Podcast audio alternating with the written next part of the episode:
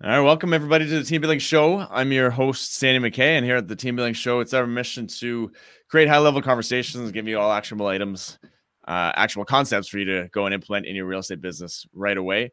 And before we get rolling here with our guest, uh, we've got a quick reminder to go over to our website, teambuildingshow.ca. You'll be able to subscribe to our list, never miss an episode, to get all access to anything else we're doing, and um, and be able to just chime in and create uh, you know comments, reviews, all that sort of stuff.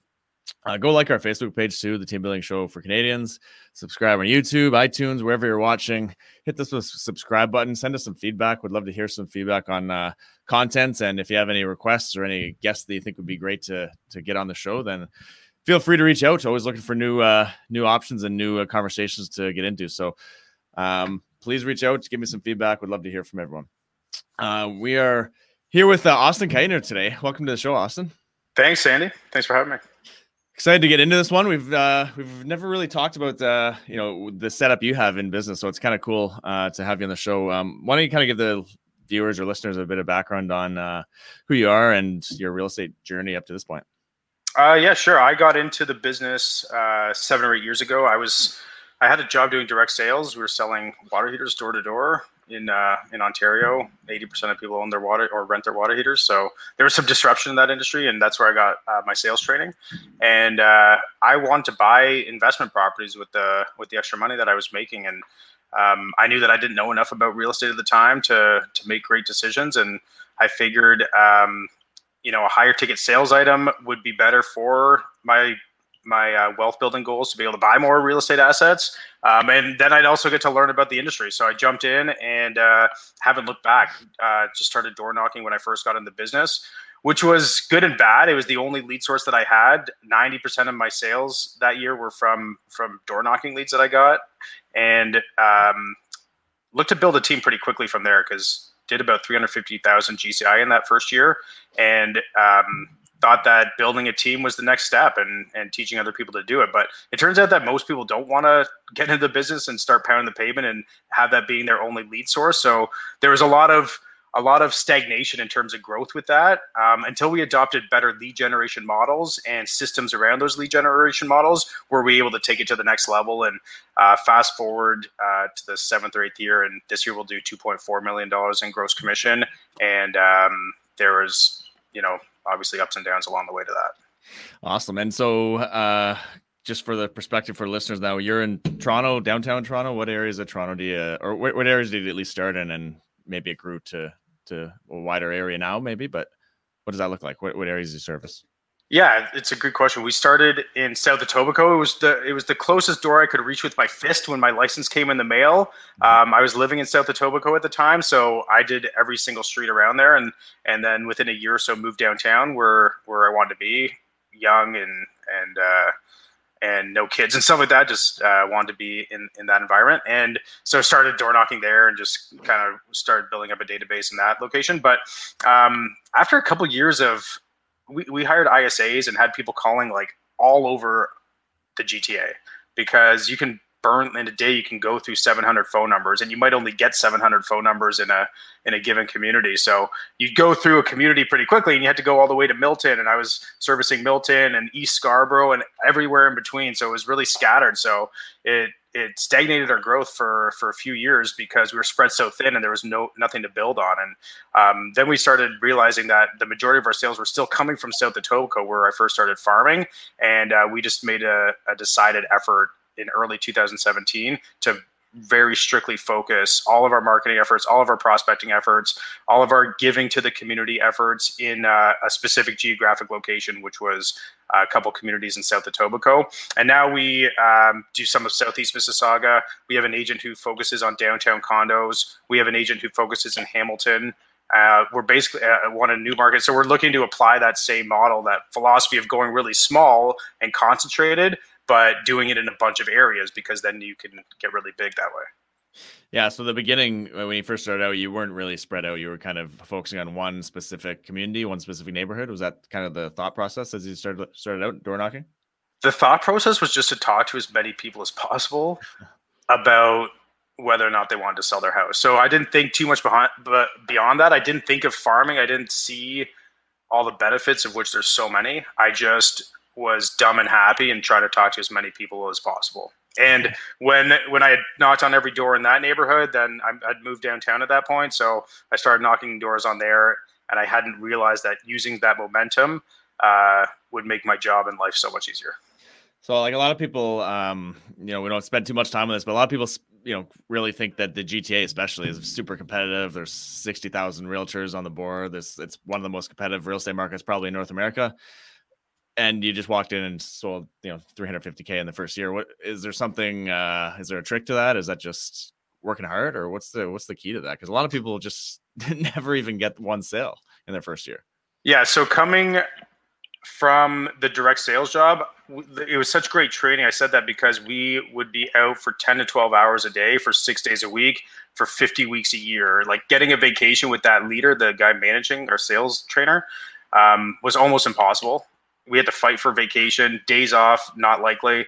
The manager, I remember at one point, had shingles, and our boss made him come into work because being sick wasn't an excuse. Like it was a no excuse, no bullshit environment. And a high concentration and focus on production. And any day that wasn't productive was a hindrance in our ability to get promoted. So none of us really wanted to be door knocking for the rest of our lives, obviously. So the next step was managing an office. So if you could show that you were productive every single day, could lead a crew who would also be productive because we were training people to do the same thing every day, um, then you would earn the right to move in as a manager. Then you wouldn't be in the field anymore. You'd be doing recruiting only. So that was the goal, and that was my motivation to get amazing at that job. And then I carrying that into real estate felt easy because a lot of people didn't like when you came by the door to sell them a water heater. There's a lot of bad publicity, a lot of negative press, a lot of shitty salespeople in the industry, not regulated whatsoever at the time. Um, so pretty much anybody could go to the door, and and sometimes they weren't doing it honestly and ethically. So we were contending with with a lot of that. But in real estate, people actually like talking about real estate and what their plans were, and and it was so much easier and i had already been conditioned to do it for so many hours every day. So coming and doing it for six hours a day felt like i was slacking because i could only do six hours because i still had to input the data. I still had to write the thank you card. I still had to like manage the business and learn mls and, and do prospect matches and all the shit that comes all the chaos that gets created from getting those leads and those appointments. And so you said you wanted a, a team was kind of on your mind almost straight out of the gate. Uh, what did um, you know? What were the early challenges in that as you started out, kind of team building and and looking at hiring people and all that? That's another great question, and I'm sure you've been through this too. But hiring the wrong people or the wrong person for the for the role, um, I went through a couple of uh, assistants early on. I ended up hiring one that worked with us for three years, but you know, either we outgrew them or the business grew in a different direction or our needs changed and that person wasn't right for the role that we needed moving forward.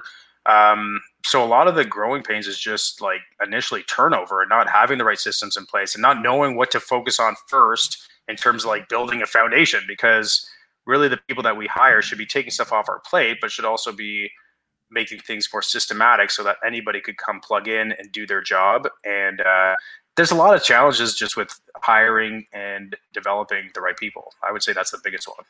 Tons ongoing, ongoing forever, right? How, how does uh you know how did, were you following a model for that? Where did you get your your tips or tricks or uh, education around that stuff? Um, I mean, first uh, millionaire real estate agent. That's what got the idea of building a team and how to do it into my head, and I'm sure yours too. Is that that's where you probably first got the concept too, right? Yeah, yeah, yeah. Yeah, so that, and then uh, you know Keller Williams just, and I'm sure other companies too do do too, but um, they just have pretty awesome training on like career visioning, like the hiring process, how to hire somebody, what to look for, what talent looks like, what kind of questions to ask, learning the life story of the candidate and what they've done in the past, things that they're proud of and not so proud of, and uh, their trajectory, have they been improving over the years? So that different training from from different people at the organization, but I really just uh, followed Ben Kinney because he was the most productive agent at our company and he was doing things in a way that seemed conducive to my style of doing things and uh, did a really good job of simplifying concepts and strategies that otherwise seem pretty complicated. So um, once I started kind of honing in on his specific models and systems, um, our business just started improving pretty dramatically. So that's uh, that's where I've gotten my most recent. I would say like the second half of my career. That's where the majority of our systems and models and training have come from. Yeah, let's talk about that a bit because I think a lot of uh, a lot of agents out there um, probably have no idea what what your version of a business even is that it even exists or or what that looks like, right? With the expansion uh, and and the whole massive group and team behind you, um, all throughout the U.S. Can you touch on what that looks like and like what that even means to? Uh, maybe we'll talk about what that means to the the whole market and landscape here in, in Canada because I think that's becoming a bigger thing and there's going to be tons of big players coming in on that, but as far as I know, you were probably one of the first in uh, at least in GTA to uh, to kind of go down that route, and um, obviously it's turned out to be a, a to this point a, a, great move by at least by the numbers. they, yeah, uh, they don't lie. So, so talk a bit about that. What is that all about? How did you make that decision, and what what is that? What is expansion, and and what does that what does that all look like?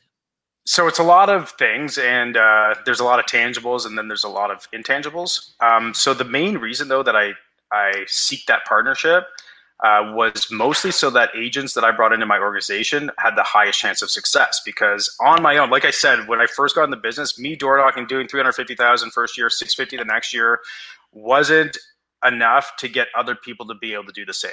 So my success did not necessarily mean that they would have success. And the way that I did it from that specific lead source wasn't necessarily going to uh, it wasn't actually producing success uh, in most other people. There's a, there's actually a couple that are still with us that are just killing it doing that but uh, for the most part like some people just per- perform better talking their sphere and they, and if we give them the right scripts and we give them the right follow-up campaigns we give them the right tools and technology we create awesome events that they can bring them towards that's the value proposition that we can we can help them with because otherwise they're organizing those events and they're taking time away from from communicating and feeding their database to to work on those things. And um, it was because of the fact that when we onboard an agent, we want to have a process in place. We want to have a proven model and system that's going to help them produce. So if you're bringing an agent into an organization and you've got certain milestones like a buyer certification, and, and this is what getting your buyer certification looks like. And here's a link to listening to it 10 times, and you're going to book three appointments of shadowing other agents. And once they do those things, they get their buyer certification. We feel good about giving them more buyer leads and having them work with our buyers. And if they're to do 100 previews in the first month and we can track it and, and let them know about the benefits, while they're talking, they're 200 500 Sphere contacts, they're talking about the fact that they're previewing homes similar to what their Sphere is telling them that they're looking for. And now they're creating business opportunities from doing an activity that's going to help them get to know the market better and things like that. So we wanted to tap into that onboarding system that was already proving in 46 different cities across the US that agents in their first 30 days were able to produce, as opposed to telling them to have six months of reserves in case they don't make any money in their first six months. We wanted to make sure we had a system and process that they could be successful. And to build that myself would take a long time.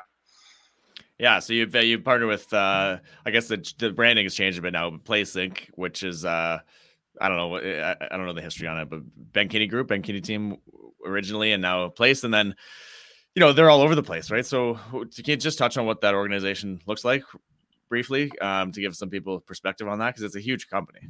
Yeah, it is a huge company. So to put in perspective, uh, Compass and I, I might have the exact percentages off a little bit, but but Compass um, is valued at 4.4 billion last time I checked, and they and Place because Place is a combination of Chris Suarez's team, um, experienced real estate, and Ben Kinney's team because Ben had you know 24 expansion partners at the time, Chris had 11 or 12. So the number one, the number three team at Keller Williams, instead of like a partnership, they created an entirely different organization it's not competing with brokerages. It's not competing with. Uh, it's not a brokerage. Um, it's just a platform for people to tap in. If they want to build a team, it's a platform that people can tap into with technology and with uh, training and human resources and things like that uh, to be able to build it faster. So that's basically the main value proposition. But in the States, they also offer mortgage and title and all the services in one so that you don't have to go to five different companies to get a transaction completed. You can actually do it all in one in one place,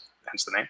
Um, so yeah, I mean, in, here in Canada, it's we use it as the technology, we use it as the human resources, and uh, we use it as uh, a system so that people can tap in and, and their transactions are automated. Uh, all the different 180 different things that have to happen with the listing. Um, there's people who are who are executing those things, and um, and agents can focus on the things that are going to produce them the most amount of money. In the states. Yeah, yeah, in the states, it's uh, in 46 different uh, cities right now, and they have access to all the technology. They have the the combination of the resources, and the individual teams are creating the systems and processes for agents to uh, jump into in their respective locations. Yeah, and their um the hub location is uh is it Bellingham? Is that is that still true, or is there? Yep. There's kind of two hubs maybe with the group now. I don't know, but the Bellingham, Washington was where the Ben Kin team started, right? So all the way from there to 46 or some odd places, and now Toronto. And I don't think is there another one in Canada yet, or is there? The yeah, uh, Danielle Connolly Group. Danielle, yeah, yeah. Yeah, so just to comply with uh, the RECO clients and things like that. Um, she's with her own brokerage. She's got her own brand, but she's able to tap into the resources, the technology, and the training and things like that that's offered by Place. Yeah, so it'll be interesting to see how. And there's a few other uh, bigger teams in the U.S. I know, kind of making some uh, some moves in, into Canada. So it'll be interesting to see how that evolves for the the whole landscape of real estate teams and and that because I know I think about it with our team and having a monster team like like uh, like them come into different markets here. It's obviously it impacts things a little bit, and people go, "What the heck is that? What the hell is that team? Nobody's heard of them before." But there's a pretty big, pretty big uh, machine behind it, right? It's not just like a, it's not just a little tiny team that just came out of nowhere because you see those all the time. Yeah. Um, but it's a pretty big, pretty big machine there. So it'll be interesting to see how that plays out over the next, uh, you know, bunch of years. But um, it's pretty exciting. Though, like a lot of a lot of worthy rivals, right? Like it, we I think we all need more of that. We all need people who are kind of like pushing the envelope or like changing things up or like really focus on improving things. And it makes us step it up. It makes us try to do the same or try to do better. Yeah, provide better service ultimately and, and give everyone a better experience. Client like buyer seller clients and agent clients within the team. Yeah. So what's the team look like now then? Uh, over the years you've grown it. Um, obviously you have some other team members with you. What's it look like today?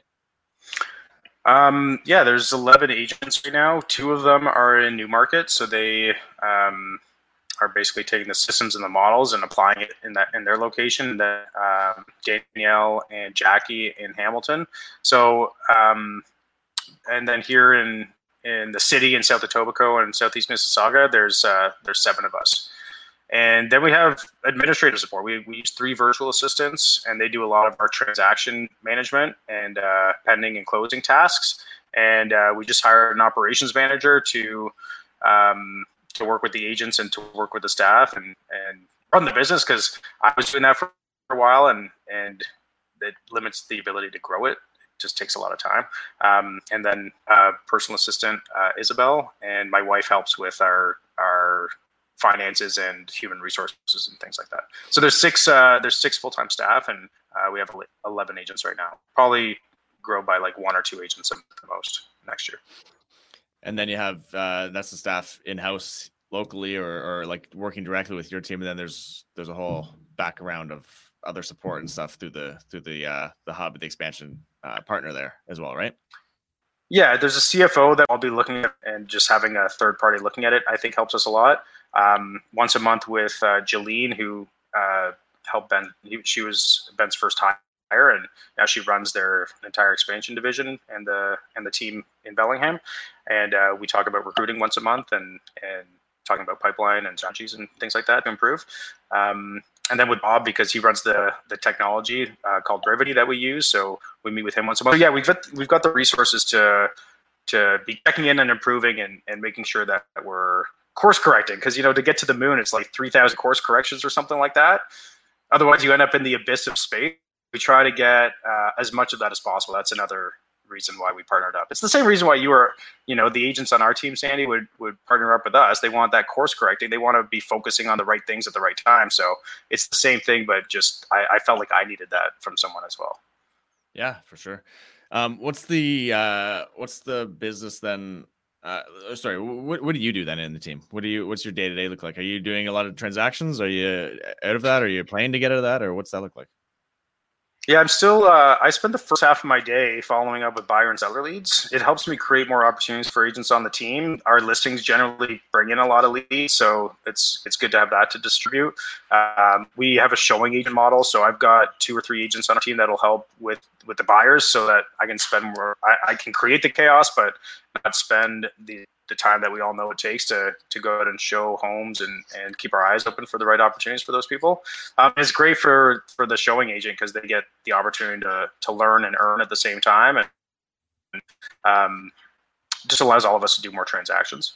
Um, so yeah, I spent the first half of my day doing those follow up calls, and then in the afternoons, I'm I'm meeting with with clients or talking uh, with meeting with clients or with agents um, that are existing, or uh, or talking to agents who have uh, applied for a position or or that might be a good fit for our team.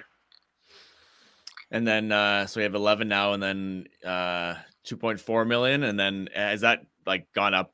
Is there a hockey stick thing in there? Is it look at that over over the time over the last few years, or like how much did you do last year? I guess was it similar? last year we did no, it was half. Like we did 1.2 last year, and it was about 1.3 the year before. So that was like the year that we were transitioning into the organization, and you know, think we had just started tracking and stuff. Like we were, it was. I felt like pretty far behind, and um, we were just kind of merging our systems and processes and human resources. So there wasn't uh, immediate growth, but yeah, doubling this year and and uh, you know, that's during a pandemic. So there was, I think. Uh, some of the top teams kind of grew and, and stuff. And then, you know, a lot of the people who would otherwise just work with their cousin because it's easy and they don't want to offend them or something like that actually wanted to work with somebody or a team that had their act together. So I think we were able to secure some of that extra business and, and things like that. Mm-hmm. Yeah, a, overall, a lot of a lot of the top teams had pretty good years actually, um, but not necessarily doubling their business. So that's that's pretty awesome. Congrats. Uh, what are uh, what are some of the unique challenges now then? Because you got a lot more people than you did starting out. Uh, obviously, it creates a little more potentially chaos. Uh, but what does it all look like now? Is there a lot of challenges that come with that? A lot of people are scared to add that many people, right? Because they're they're think it's going to be dozen like the thing's going to be doubling their work to double their income. Maybe is worth it, but sometimes not in a lot of people's minds. Yeah, it does. Uh, it does present new challenges, and that's what I was saying. If I was basically running so there's you know three virtual staff and and people locally, but and then eleven agents and somebody's got to solve the problems that come up. Like when a new agent comes on, they have to get you know signed into this database to do CMAs uh, through the technology. They have to get it set up on a different account. They have to get us up with their first 86 day checklist, and somebody has to go through that first 86 day checklist with them. Um, and go- coach them and guide them on the obstacles they're coming across. So there's all these little issues that come up, and you know, there's people to help support it, but I was finding that I was interpreting that stuff and being almost like a middleman, I guess, but like just interpreting from the agent side to the to the service side, and um, I realized that I needed to hire somebody to do that. So I, I kind of took my foot off the gas of doing things like recruiting, even slowed my sales down a bit because I just the the top priority was finding an operations manager who could who could take over that job because I was operating the business. So you can it's very difficult. That was the challenge I was having to actually run the business and grow it at the same time. And if you're not growing, then it's limiting everybody on your team's opportunity. If I, if the business isn't growing, if we're not getting more people and more resources, then it's harder for the agents to to have as good of a value offering. It's harder for the the staff that we have who are ambitious to to see uh, to see more opportunity. So to attract and retain talent, we had to I had to stop running the business. And um, thankfully, uh, Ethan started with us this week. Um, you know, there there's so many talented applicants. So if people are looking for leverage or if they're at a spot in their business where they're finding that they're not able to grow more and they're slowed down, it's probably because missing a person or both. Um, there's a lot of good candidates there right now. We had a hundred resumes overnight, where usually we would have hundred in a week, and it's uh, the top three candidates that we narrowed it down to were were all people who otherwise wouldn't be in the job market. They just their industry got ravaged by COVID. That's one of the interesting things about this year, right? It's an opportunity. Uh, it's a year of opportunities, really, if you if you can get your mindset to that point, because it's uh, all the people that are laid off, all the people that are their industries are gone or they're adjusting, right? So we found that too. Um, I don't know if I have a recent number like you did. 100 overnight is is pretty good. That's pretty awesome, and um, probably a lot more quality too than you've probably seen in the past. I would imagine. I was just going to say, like, that's the problem most people have is when do you hire? When is the right time? And how do you find the right person? So, um, like, I don't know if I don't know who would be listening to this podcast right now, but if people are having that problem, then, um, you know, a lot of people ask me, I have a friend in insurance and he'll hire a salesperson and then they don't produce right away. And if we're not setting the expectation and if we're not inspecting what we inspect and then coaching and mentoring, then we can't really expect them to just produce. Like we have to give them some guidelines and say, okay, you've got you need to have 200 people.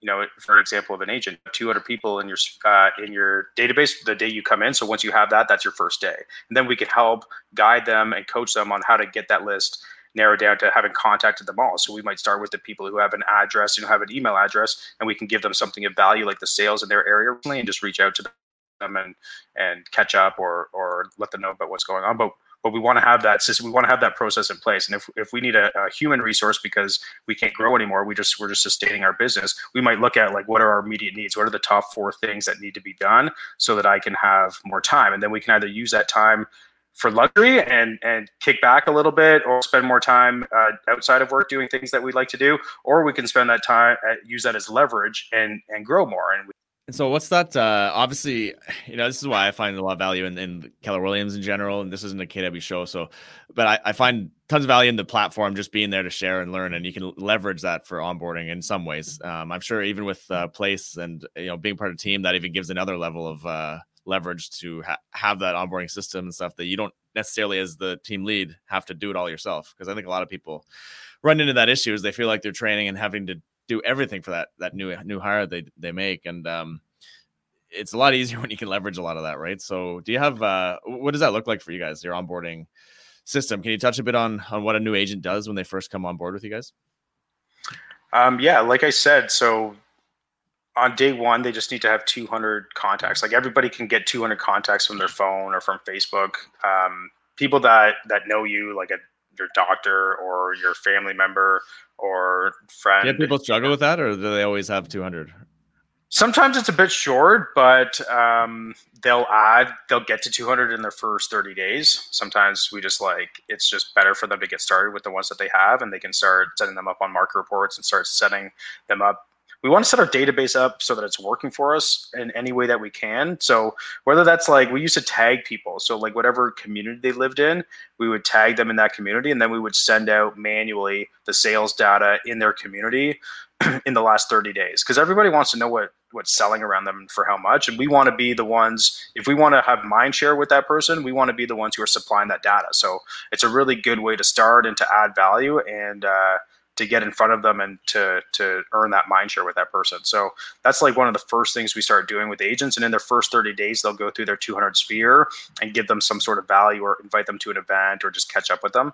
Um, and then at the same time, in those first 30 days, we want them to preview 100 houses because they need to get to know the market at a high level. They need to know what the difference is between uh, an $800,000 house and a million dollar house and a $1.5 million house in their area. They need to get to know the market. They want to be in front of potential sellers. Like we've taken listings from doing those 100 previews because uh, a seller was waiting at home basically waiting to interview the next agent that walked through their door because they were signed up with a discount brokerage and couldn't even get a hold of their own agent, but they wanted to sell and the listing was about to expire. So we took that listing, we sold it for the exact price that they had been asking within two weeks. Um, so opportunities like that come up. So they get to know the market really well while they're talking to their sphere. They're also previewing stuff. So if the topic of conversation of of yeah, I actually am looking to buy, then they then they ask a little bit about what they're looking for and where and stuff like that. And say, well, I'm actually previewing homes. Um, you can join me if you want, or I'll tell you, or, or I'll tell you what I think, and if if you if I think you should check them out. So they're they're doing these. Um, they're in they're in action. They're doing the most important activities that are gonna get them results the fastest. And while they're doing that, after 30 days, they start doing their buyer certification. So now they're learning their their buyer consult, their seller consult, and it's all just geared around the most important activities that agents should be focusing on. We should be focusing on, on our leads, on our appointments, on our listings, and on negotiating. All the other stuff we either have to hire for or outsource in some way or team up or, or whatever it takes so that we can just do the the dollar producing activities, the things that we actually want to be doing, the things that we signed up for. And so, uh, do you prefer that? Is that a brand new agent typically, or they do you prefer any preference there in, in your experience in hiring someone brand new versus someone who's got some experience but you know wants to join a team for whatever reason? Yeah, we've got a combination. We've got people doing two hundred fifty, three hundred thousand dollars partner up because they want to be part of the growth model. They want to tap into those resources and those systems and stop doing everything themselves. So I mean, have a preference? I mean, yeah, I mean, if they're already productive, then we're not teaching them how to do paperwork. We're not teaching them how to do some of the fundamental stuff and using Treb or or whatever the case is. Um, but we also we want both. Like we want to train and develop brand new people. There's a lot of talent who come into this industry and um, just need guidance. When I first got into this industry, I was actually looking for a team. I was interviewing with teams because I didn't want to do the administrative stuff. I didn't want to do. I wanted to do sales. Like one of the things I learned from that direct sales job was that I was best if I was spending my time doing that. They had administrators in the process the deals, doing the coordination of all that stuff, and I got to just focus on sales. And that's what I wanted to do. But there wasn't a team that I was inspired by. There wasn't a team that I was um, that either. I just I have a ton of chances to look around. Like I joined a specific brokerage, I interviewed a bunch, and then I joined one. I interviewed a couple of the top, interviewed with a couple of the top teams, but um, I just kind of started going on my own and and building it myself which honestly, if I had if I was in Ben Kinney's market, I might have teamed up with him as soon as I as soon as I got in the business. I don't know. Yeah, I think it's, it's tough go if you don't team up with some someone or a team at the start. Like I don't I don't really, especially these days, it's it's, it's tough to get your, yourself even motivated enough to do the activities and and to do the right activities without all. There's so much other stuff to do, right? You're running a whole, you're starting a brand new business. I don't think many people think of it, about it as an actual business, but there was many. There was a, several years where I was making on the deals that I did. I was only making. I was making less than thirty percent. So agents on my team on a fifty percent split were actually making more money on their deals than I was because our over. I had too many staff. We were paying rent. We were paying for all the technology. Like the cost. Gary Keller talks about it as the messy middle. It's like between like 550, 750,000 in GCI. If you're trying to grow past that, you're spending more than you're, you're not you're not actually not profitable at that point. It might actually be costing you money from your own production. So um, people don't yeah people aren't realizing that. Like when they're at a, at a 50-50 split some of the people who have partnered with us who were already doing 300 were already spending 50% of that gci just on their marketing on their technology on their lead sourcing on a staff member if they have one. So so yeah i mean to build that though to actually slow down. That's the biggest challenge and the biggest difference. Sales, succeeding in sales does not transfer to succeeding as a business owner or business builder because they're two very different skills. To do well in sales, you have to be very drive forward, dumb and happy, don't think too much, don't slow down, go faster. And to build a business, you have to do the opposite. You have to slow down, you have to think it through, you have to be systematic. You have to slowing down is very hard for me. Like for from a uh, like behavioral standpoint, I'm a high driver. I'm a high D. I did really well in sales because of the fact that I get to the point and it can be concise and and and just keep going and talk to as many people as I have to, and not think too much about the negative shit that's happening along the way. But but building the business was a massive challenge. It took many years and many years of losing money and beating my head against the wall and and uh, quite frankly having a shitty time. It's a tough. Uh, you're you're nailed it on the head to that. Five hundred to maybe a million even. That's kind of where we found it too. Like there was uh we would have been a couple years ago really where we didn't make definitely a, a, handful of people on our team making more money than than us as as a team. Like a lot more than us, and it was that that that tough. uh I think we were probably 500 to like 900 range in total GCI, where it was a really tough go to make any profit. And then it does hit a tipping point eventually, but it's it's a long haul to get there. Not a lot of people will will will go through the crap to get to that point. Um, Dude, Ben Kinney, uh, he's got friends in this business, uh, other brokerages and stuff too, and they'll they'll do four hundred, they'll do four million dollars in GCI, and they're asking him how he's got a hundred thousand dollars to buy a property. Right. Like they they're not profitable doing four million dollars. The GCI is the wrong metric. Like we need to be looking at like what are we netting each year? Yeah, yeah, the net profit, which is, you know, the GCI gets glorified but all over the place, right? Unfortunately, unfortunately, it's kind of the target. It is hard to showcase net net profit and margin, but that's what everyone needs to learn how to how to look right. Look in the hey, it's not it's difficult to find, but it's a it's a different uh, approach and different mindset, I guess, to go look at that, right? And um, you have to be of that team building mindset or of that business mindset, uh, and not the high volume sales mindset all the time, which I think is just education and learning and kind of having a bit of a mindset shift, uh, in my opinion. Um, but yeah, it's one of the in, it's one of those intangibles with because uh, there's a you know 46 other expansion partners and they're a bit ahead of us or a bit behind us or or whatever. But um, I mean, we're talking about that metric a lot. We're uh, we're all pretty proud of how profitable our organizations can be, and and that's awesome for people building businesses within our business too, because they start to earn a percent of the profit, and it becomes a very significant number. Like, in in terms of the brokerage model, I mean, I think we'll, I think our profit this year will be like sixty percent higher than the top uh, franchise at our company uh, in terms of in all of Canada, right? Like it's uh it's there's a lot there's a lot more opportunity for for agents in the team model than there is in in the brokerage model. Yeah, it's crazy how that's kind of shifted that way now. Um, I think I heard Gary Keller say one time he was almost like embarrassed that nobody in the business has made more money than him yet. He's like, "What the hell are you guys making more than me yet? The teams should be crushing me, even as the not just the brokerage, but the whole whole uh whole company uh standpoint, right? So it's it's a it's a huge opportunity still, and it's going to go continue growing. I think the team side of it. Um, so it'll be interesting to see how that that changes and, and grows, especially in Canada, because we're a little bit behind uh, at the times. I think uh, compared to the U.S. To put it lightly, probably. Another reason I partnered with them, they think a lot bigger. Mm-hmm. What's uh so what's next for you guys to come? What's what's happening in 2021 and what's the outlook for the next uh next little while look like?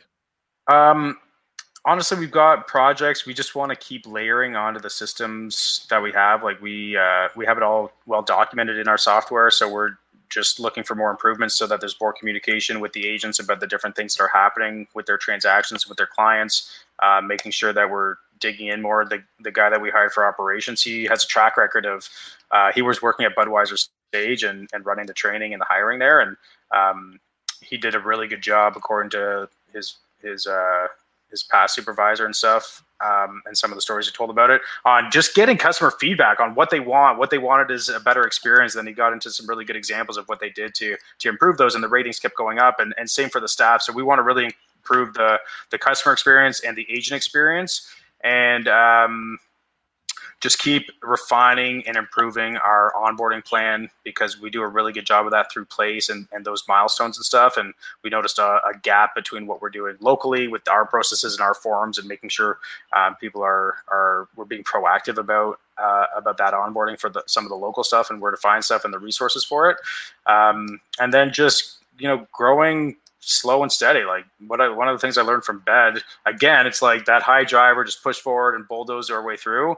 Um, he's more of a slow as steady and steady as fast kind of guy. So you know, you get to 46 locations, but you know, it started with just one, and it took five years for his first expansion location in Washington uh, for them to figure out how to do it. And then they expanded to a couple more places pretty quickly in Washington. And then they expanded to Austin, Texas, another six locations in Texas, and then they just started doing that across the country. And now they do it internationally here in Canada, and um, we're just going to adopt the same philosophy and just be nice and steady, but uh, but it'll all of a sudden seem pretty fast, I think. So if someone's out there uh, and they're like, you know, starting to build a team or thinking about that path, what's is there like one trick or one major major thing you think they should focus on? Uh, which path uh, would that be? Like if they're if they're starting down the journey of a, a team, they want to hire a team, they want to they want to build a team of their own.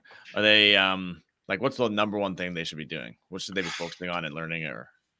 Yeah, I mean, uh, not skipping steps. Like that's a I I you've I don't know if you've been through that, but I've definitely jumped ahead a couple dominoes here and there in my career, and then you always have to go back, and usually you're just whacking away at that first one again.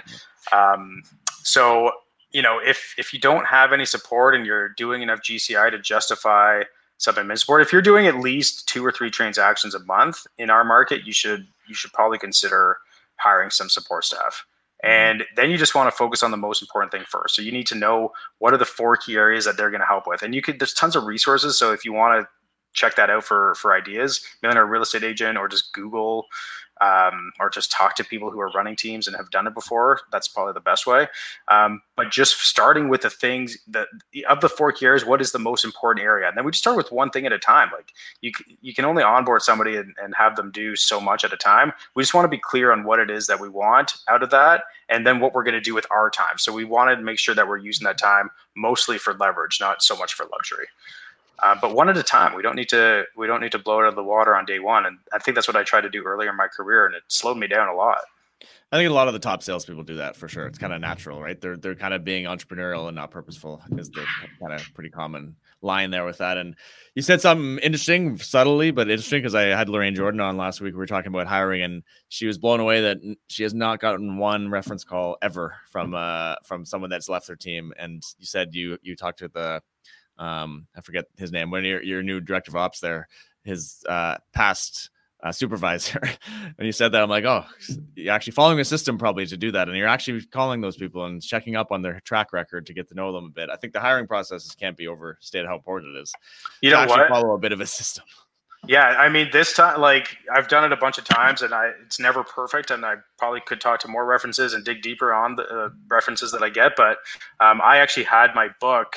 Uh, from that course, and I was going through it and like going back to basics and just rereading what I had you know, you pay thousands of dollars to go on these courses, then you never read the book again. But I decided while I went through the process this time, I was going to try to do it a little bit more by the book. And ultimately, when I realized that I'm actually in this business and I'm doing this business building thing for the purpose of growth, for the purpose of improving, and it's it's my conduit for personal growth and development, then I realized like instead of this being a painstaking, I don't want to have to do this. This is taking time away from my sales and my production and other things that I could be doing. I just fully embrace it and decide I want to get really good at this. So doing things while I'm doing that process and studying it while I'm doing it just helps me get better. And then it's actually motivating and exciting to do these things and to take on these challenges because because it's all layering on to to ultimately being the best version of ourselves we can be. Awesome. So if someone uh, out there is kind of listening or watching to the, uh, this uh, show here and they want to know more, they want to learn from you, or they want to talk about opportunities with you, uh, you know, who are the people that you'd uh, want to chat with about that, and uh, how can they get in touch with you? Yeah, I mean, they could just go to our website, keitnergroup.com. That's got all the agents and staffs that are on our team, so they could reach out and find out what their experience is like and what they like or don't like about it.